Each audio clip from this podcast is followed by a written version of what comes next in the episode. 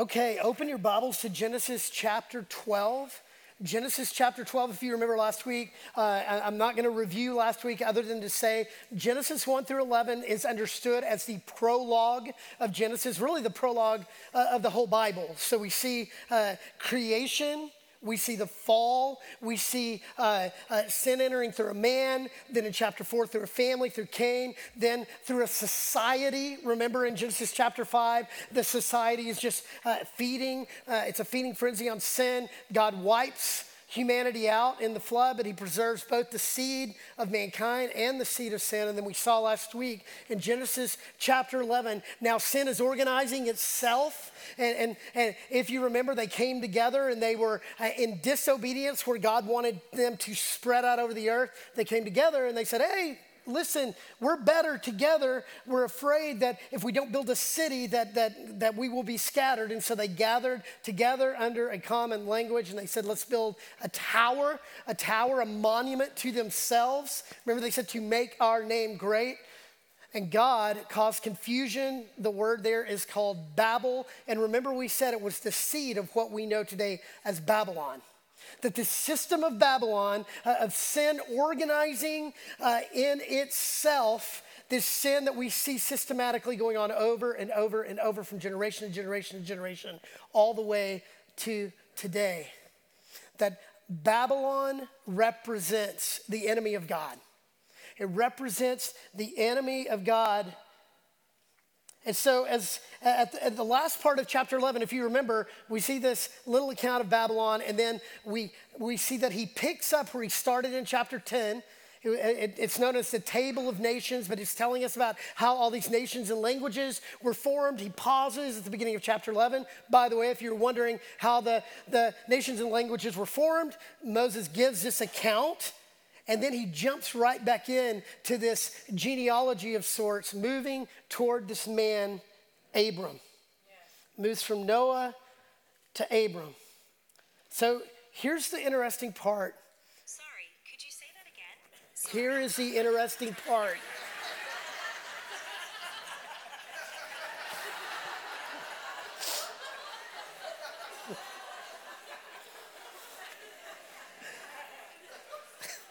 The part of Sheila is being played by Siri.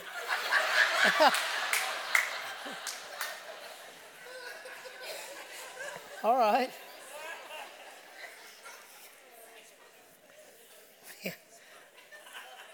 Is the kind of day I'm having. yeah.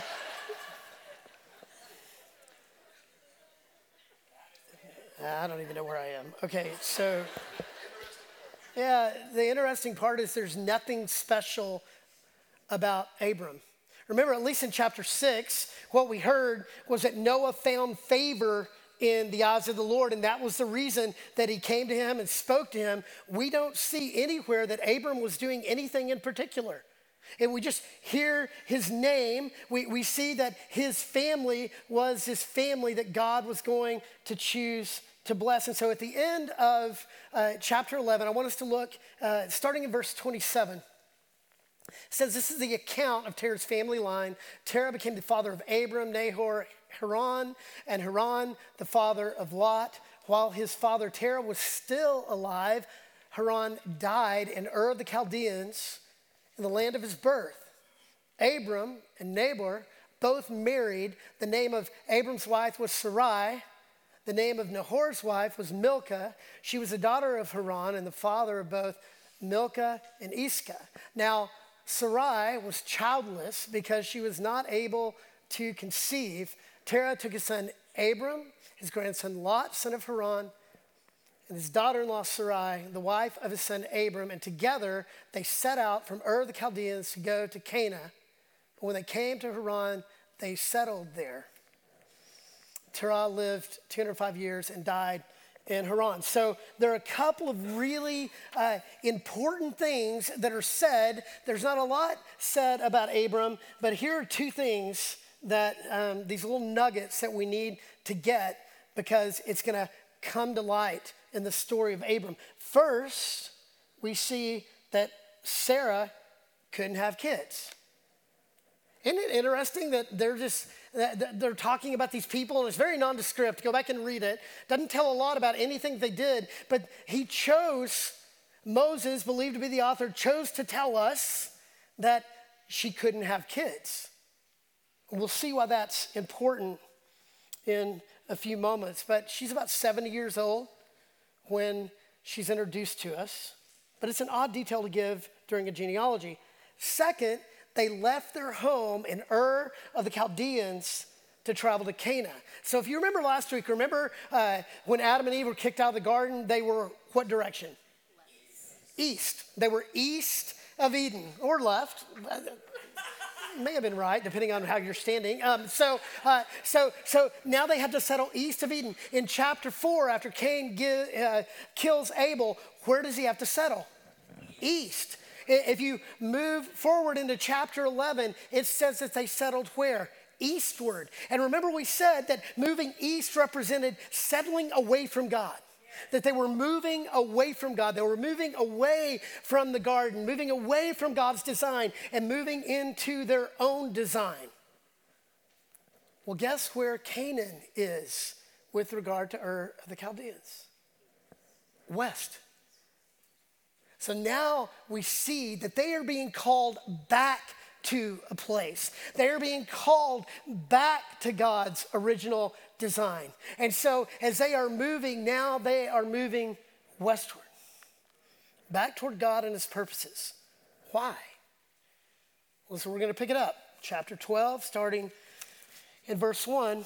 The Lord had said to Abram, Go from your country, your people, and your father's household to the land I will show you. This is another example of, of Moses filling in the blanks. You remember at the end of chapter one, there's the creation account, but then at the beginning of chapter two, he says, This is the account of creation. And now he is retelling the story with a little bit of a twist because now he's really telling uh, God's relationship with man and how it got started. And then, if you remember, last week we saw all of chapter 10 was this table of nations, how nations and languages were, were, were being started, multiple languages. But remember, at, at the beginning of 11.1, it was now there was one common language on all the earth. Yes. What? What Moses is doing is filling in the blanks. He's saying, Oh, by the way, some of you may not know how this happened to be. Let me tell you. And now he's doing the same thing here. He's filling in the blanks. At the end of chapter 11, they're heading to Cana, but now it is revealed why. And here's the first thing we know because the Lord said. The Lord said. Say, it with me. The Lord said. Say it again. The Lord said. We don't know why God chose Abram. We just know that he chose Abram. We don't know why. Now, scholars may get in and start uh, trying to navigate what they think it might mean, but here's what we know for sure we don't know. He's just a guy, a no name guy from really a no name family. But here we get in chapter 12, verse 1, and, and he has been called directly by the Lord. The Lord said, and then what did he say? Leave your country, leave your people, leave your family, and go to the land I will show you. Think about that. Abram is told to leave everything he knows and by faith follow God to a new place. How's that sit with you? Does it scare anybody to death besides me? Right? What if today God leaned in and said to you, okay, I want you to leave your security. I want you to leave your house. I want you to leave your family behind. And I just want you to go wherever I tell you to go. Are you ready? Ready? Three, two, one. Yes. For a lot of us, it scares us to death. And that's why you're still sitting bored to tears in this thing you call Christianity. So, this is a big ask from God. Leave everything you know and possess. But why? Because I have something better for you. For some of you, you think that you've got it as good as it gets, that you've peaked, that you've hit the pinnacle of your career, that you've hit, hit the pinnacle of your earning power. And when you think about your life, man, you're like, man, I got it made. This is it. It'll never be better than this. In fact, if you're uh, later in life, you're probably like, man, I'm just coasting to the finish line, y'all. I'm actually sitting on my porch telling kids to get off my lawn. and God's like, no, I've got something better for you. Your, your, your best days are ahead of you. I don't want you to coast to the finish line. I want you to run hard with me. I want you to dream hard with me. Have something better. So he's leaving everything familiar, everything secure. So, are you ready? This is the beginning of a great God story. Leave and go. The beginning of every great God story is leave and go. And let me just respectfully say to you God will not fill in the blanks until you leave and go. For some of you, you are waiting. Hey, God, I love that idea. I love that plan. I'm, I'm all in. Just show me what's next, right? Just give me just a little glimpse of what the next step is, and then I will follow in obedience. I'll go with you to the ends of the earth. Just tell me where the ends of the earth is. Show me the path. Show me exactly what you're wanting me to do. Show me if I'm going to get rid of this house, show me the new one. right? And know this if you are only moving in what you can see, that is good eyesight. It's not faith. Amen. Faith is the substance of things we can't see. And man, that makes us pucker up, doesn't it? We're like, can I say that? I, I'm so sorry that you laughed at that. Um, uh, man, it does. It makes us nervous. That's a better way to put it. It makes us really nervous. Let's take that off live stream. Uh, it's a hard truth. Leave and go. Leave and go. And God will not fill in the blanks until you leave and go. So I, th- I think about John and Tracy Rizzo. I think I saw them this morning somewhere. Are y'all in the room? If you're in the lobby, yell. that was him. He's so humble. Um, so, uh, John and Tracy Rizzo, John was an attorney in upstate New York. He felt a call by God to the nation of Haiti. He, he meets up with Mike Reisner in Haiti and, and uh, gets involved with Core Love, and God would not let him go. And he left upstate New York to come to Texas, of all places. Like, talk about a foreign land, right? From upstate, to New, upstate New York to Texas. He left and he went, really not fully understanding what it was all about. He left security and safety because God had something better. I think about Jason Phillips. Uh, he and I, I think it was three and a half years ago, we were on a vision trip uh, with Core Love in Haiti, and it was on that trip that he felt like God was telling him to walk away from his father's construction company. And, and he and I had some conversations about it, sitting on this open air truck driving through Haiti. And then he gets back and he called me on a Tuesday and said, Hey, man, just want you to know, I quit, I quit my job. I'm all in. I'm like, whoa, what? You didn't I didn't really offer you anything, but uh, and today serves on our staff. Um, we fire him several times a week, but he keeps coming back. Uh, but in all serious seriousness, man, he walked away from security to pursue God's call. I think about uh, Yvonne and I in 1997. Uh, coming out of a really tough time in our marriage, uh, we got invited to come down here and interview at Woods Edge. And uh, so in April uh, of 1997, we, we come down in this little fledgling church plant, 150 people or so. Um, all the way down here, Yvonne said, We are not moving to Houston 25 years ago. And I think about that, man, uh, both of us just, uh, God changed our heart and we ended up here really not knowing what the future would hold. Thank you, God. Yes. Thank you, God, that we left and went. Yes. Man, I thought Dallas was God's country. Um, but there's something more at play. For many of you, extraordinary God activity will only happen when you take a step of obedient faith. Amen. What is God asking you to leave, and where is God asking you to go? Are you willing to ask that question? Are you willing to leave and go not knowing where you're going? With just an idea that there's something that God's doing?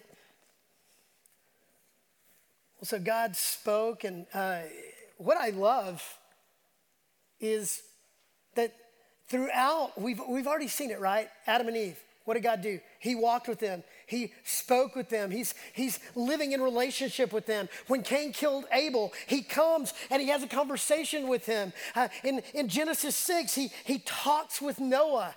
And now here we see in chapter 12, the Lord God said, Here's what we know about Abraham. He had an intimate enough relationship with the Creator that when God said it, it was good enough for him.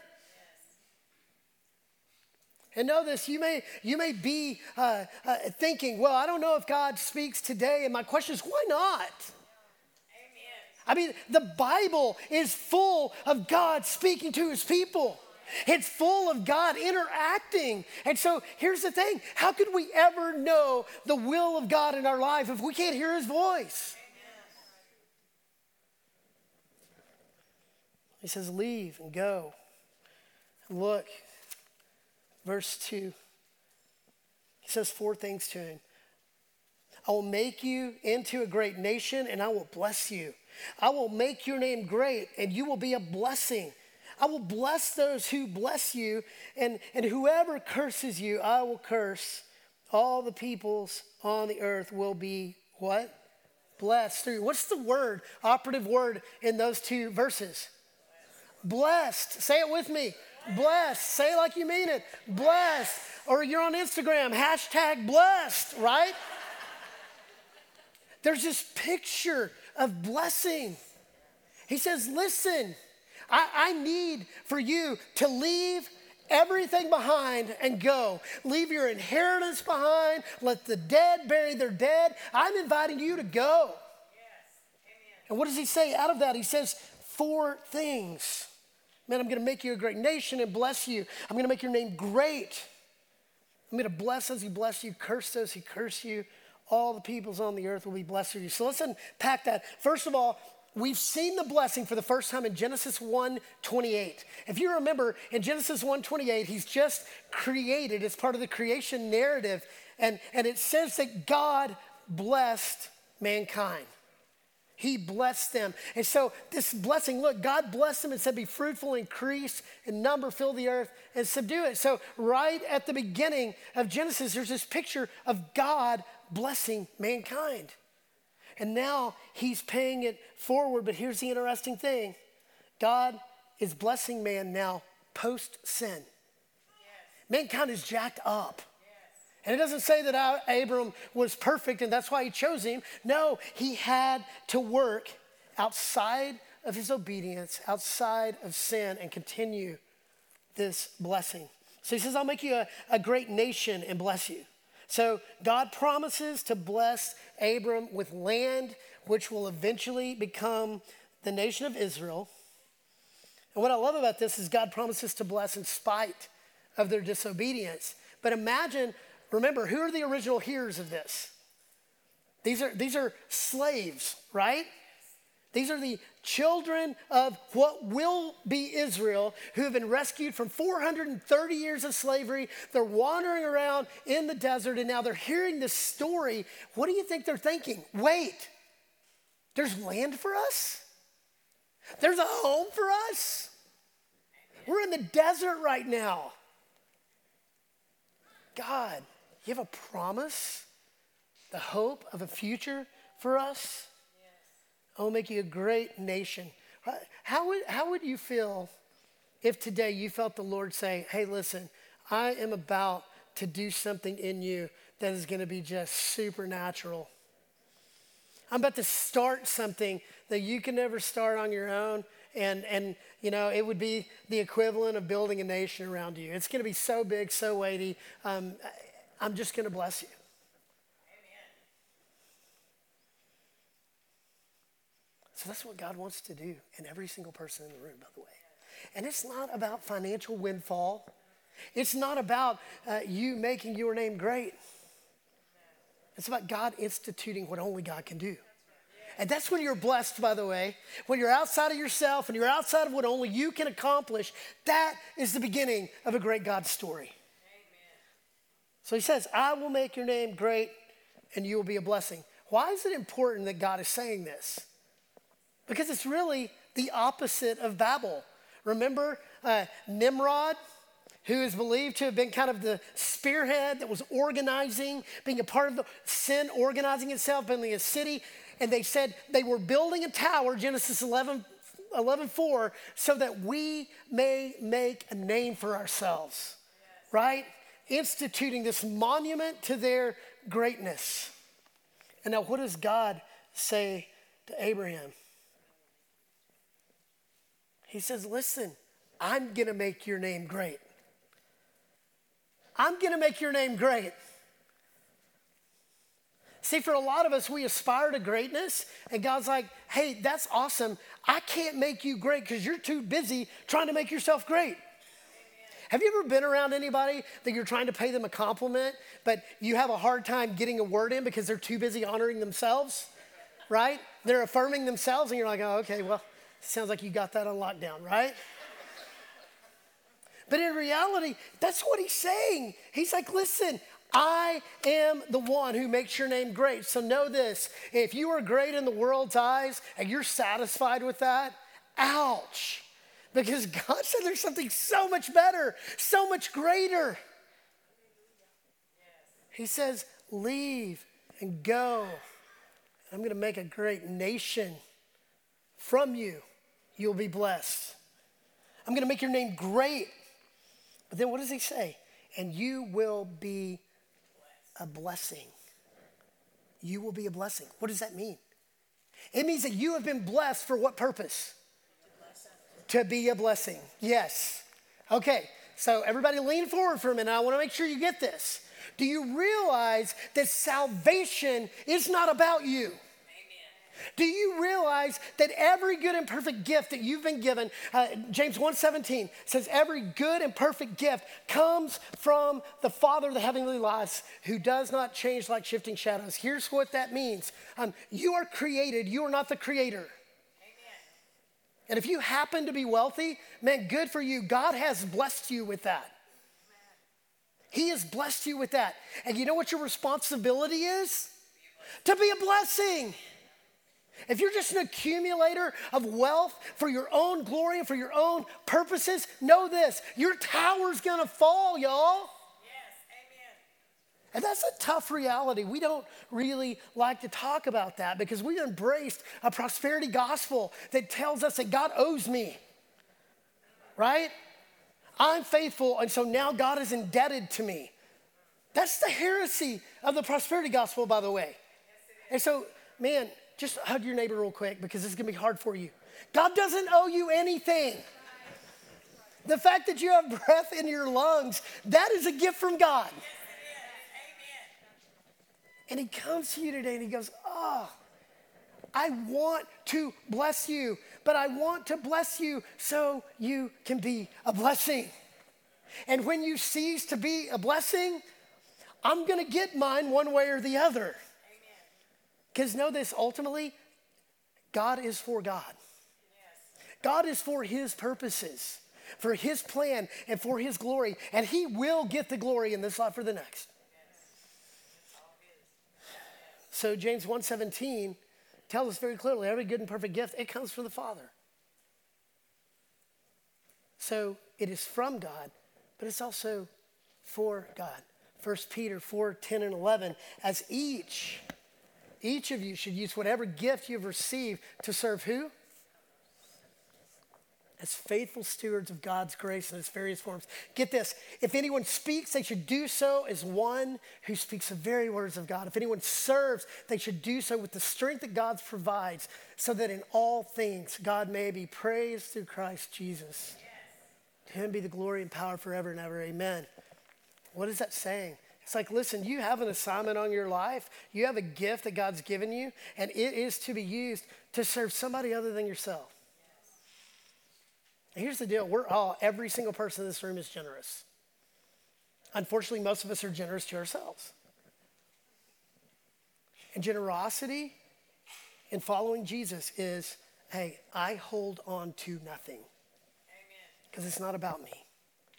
I've been blessed to be a blessing. So uh, think about when, when, when Jesus uh, had this encounter with the rich young ruler. Uh, it's, it's a couple of places in the Gospels, but in Matthew 19, you know, he, he meets this guy, and, and uh, the guy's asking him questions about, hey, how do I get to heaven? And he's like, well, how do you think you get to heaven? And, and uh, he gives him some, some commandments, you know. He says, hey, I've kept these since my youth. And he goes, hey, good job, dude. Killing it. Just one more small thing. Give everything you own to the poor and follow me. Just one small thing I'm asking you to do give all you possess to the poor and follow me. Yeah, that's a small thing, right? For some of you, your greatest fear is that God would have you sell everything and, and, and move to a remote village in Africa, right? Isn't that what we hear all the time? Well, I, man, I don't want to be a missionary in Africa, you know, and, and we, get, we get freaked out. And it's like, why does everyone assume that that's where he's going to send you? Because in reality, there are plenty of lost people in Woodforest, right? You know them. You were with them last night, right? So, so I mean, think about that. I mean, all over this area, there, there are people who are dying and, and spending eternity without Jesus. And what God is calling us to is letting go of our own dull version that we call Christianity and saying, Jesus, I hold nothing tightly.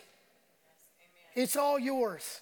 Show me how I can use it for your glory. And I think about the rich young ruler, said he went away sad. Why? It's in his title because his identity was wrapped up in being rich and young. He had the identity of he had way too much to lose in his eyes, and he went away sad. His identity was wrapped up in brickmaking. His identity was wrapped up in what he currently possessed. And know this if that's your story, that's okay. You come by it honestly. But here's what I know we don't know what his name is. Could be Fred, could be Sean. We don't know. Why? Because he wasn't willing to count the cost. And so he's just the guy that had a whole lot of money and had a broken heart. And he went away sad because he knew that he was not going to answer the bell when Jesus came calling. That's a tough reality. And then Jesus tells his disciples, hey, listen, yeah, it's hard for a rich man to enter the kingdom of heaven. Look at what he says in Matthew 19 26. He looked at them and said, With man, this is impossible, but with God, what? All things are possible. So know this if you are holding on tightly to what you have, know nothing is impossible without God. If you are scared to death because you're afraid of what you would have to give up in order to follow Him, I mean, we did not plan this today. So this is uh, Genesis 12 has been on the docket. So all this stuff that came up with the finances, we did not plan this today for this service. But I believe that the Holy Spirit wants to say to some of you, you're scared to death to be a part of a project because it doesn't add up on your spreadsheet. And he's like, when has anything ever really added up? And, and, and I say this to you respectfully. Please know this. Please hear me. I love you. But I trust God's ability to provide more than I trust your willingness to give. Amen. So it's going to work out. But for some of you, you are holding on too tight, living in disobedience, holding on, saying, Man, I don't know what that would look like. And God's like, Do you trust me? I want you to leave some things, and I've got somewhere for you to go, but I need for you to trust me. Nothing is impossible with God. Then he says, I'll bless those that bless you and curse those who curse you. What he's saying is either you're for me or you're against me. And if you're for me, and if you're for those that I'm for, man, you're going to be blessed. Yes. I'll tell you what, come against my people, and look what will happen. Amen. And we've seen that. We've seen the nation of Israel have to endure a lot over centuries and centuries and centuries, and they're still standing. And there's still those who would love to do them harm, and they're still standing. Why? Because it's part of a covenant blessing.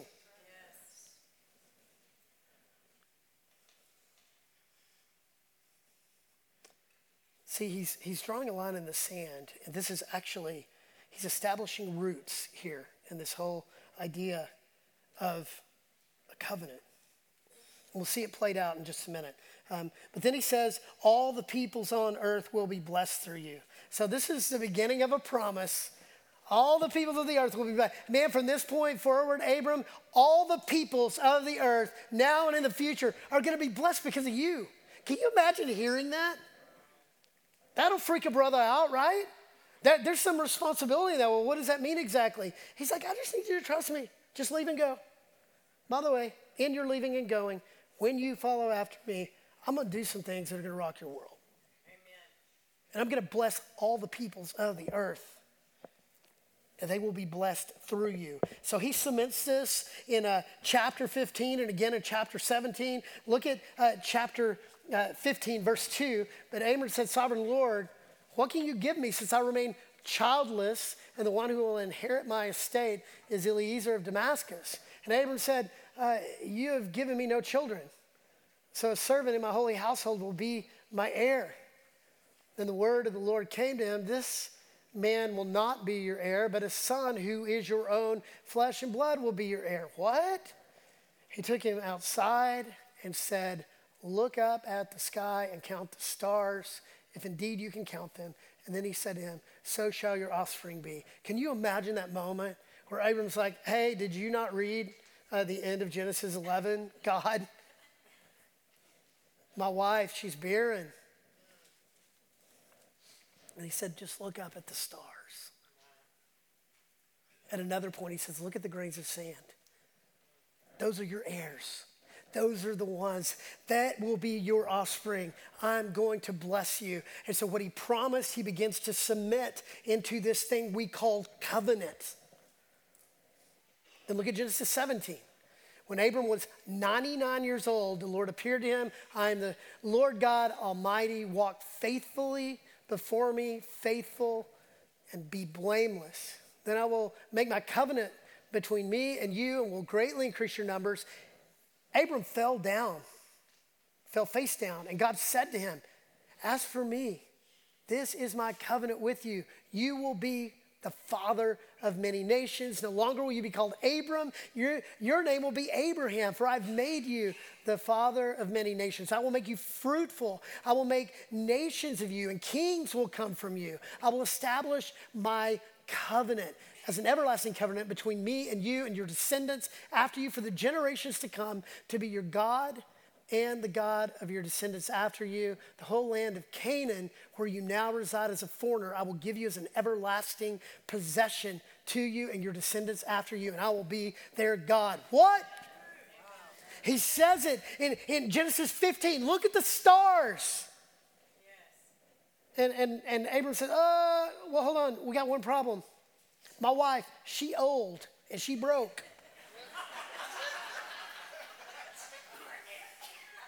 And he's like, I'll take care of that. Then he says again, Hey, here we go. I got plans. I've got plans for you. I ain't making this covenant with you. You could put it in eight inch headlines. I'm changing your name.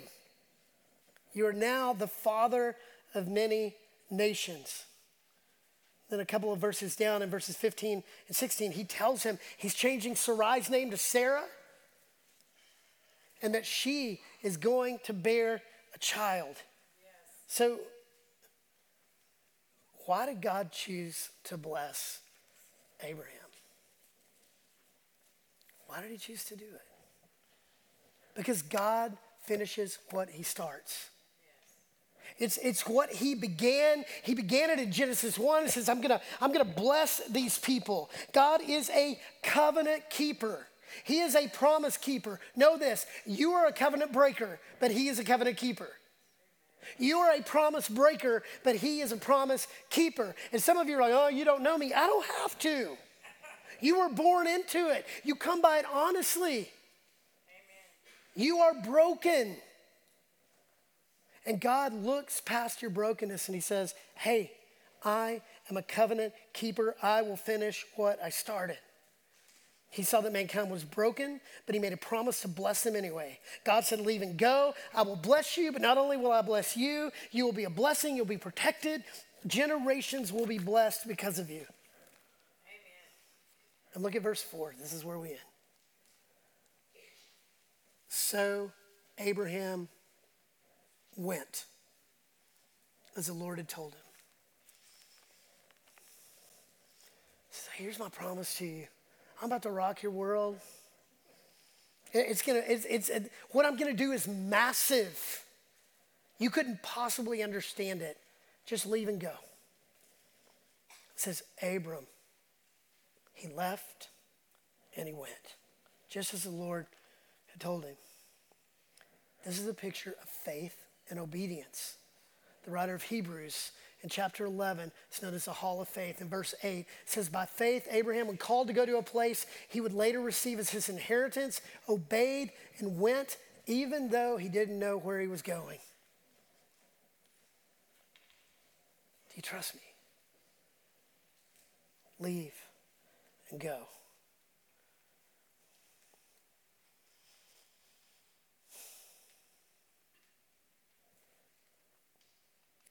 So here's the final thought.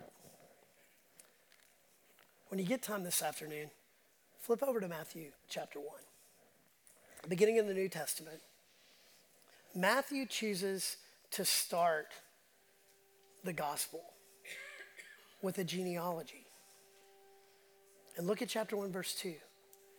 Abraham was the father of Isaac. This begins the genealogy, and guess who it leads to? Jesus. What started as a covenant that God made with Abraham, that covenant was completed in the purpose of Jesus Christ. Jesus is the fulfillment of the covenant that God made with Abraham. Listen, I'm going to bless you. In fact, this whole idea of all the peoples of the earth will be blessed because of you. Well, guess what? Abraham had a lot of sin in his life. As we follow his story, he did a lot of uh, wrong things. He did not trust God. He, he went to Egypt because he was hungry. He lied twice about his wife being his sister and not his wife. That's weird. And over and over, God looked at him and said, Yeah, yeah, yeah. leave and go. Leave and go. There's something I'm going to do in you and through you. Why? Because God's a promise keeper. 2 Corinthians 1.20, the Apostle Paul says it so beautifully. He said, uh, for no matter how many promises God has made, they are yes in Christ. And so through him, the amen is spoken to us to the glory of God. In Jesus, all promises are fulfilled, past, present, and future. He is the fulfillment of every promise. Whatever you're looking for in life, John 14, 6, Jesus said it. Whatever you're looking for, I'm the way to it, I'm the truth about it, and I'm the life in it. Nobody comes to the Father but through me. All roads lead through the cross. His broken body, his shed blood, it was for your forgiveness. It's because God said, Listen, I'm making covenant with you, the person in your seat. I have paid the price once and for all, and I'm inviting you to leave and go. Leave your sin and go get behind Jesus and let Him be the leader of your life. And in that, I will fulfill every promise that I have put into action. And I love it. In John chapter 1, verse 12 and 13. He says, To all that received Jesus, to those who believed in his name, he gave the right to be what? Children of God. We are grafted into the family tree. That is who we are. Just because we're not Jewish by race, we, through Jesus, have been grafted in to this promise, grafted in to this covenant. Children born not of natural descent or of human decision or a husband's will, but born of who? Of God. When you say yes, you move immediately from death to life, and Jesus is at the center of it.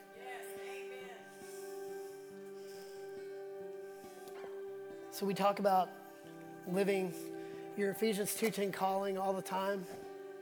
For we are God's workmanship, his handiwork, his masterpiece, created in Christ Jesus to do good works, which he prepared in advance for us to do.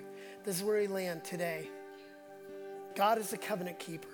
Jesus is the activator of the good works in you. He's the activator of the plan. If you were wondering, man, how do I get to, to God's plan for my life? All roads lead through Jesus. You can't get there any other way. That should be the most freeing statement some of you would hear today. That if you want to know God's plan, His purpose for your life, number one, He's a covenant keeper, and His covenant was cemented in the person of Jesus Christ. And anyone that says yes, you're grafted into the family tree. Whoo! Guys, that's good stuff. If you want to look for Jesus, He's on every page. He's in Genesis 12. He is the ultimate covenant that God has made with you and me. You can't do it. Leave and go. Leave and go. Leave your life and trying to do it on your own. Leave your tower that you're trying to erect. Follow me. Follow me. I'll make your name great. I'll bless all the peoples of the earth through you but it's for my glory and my purposes.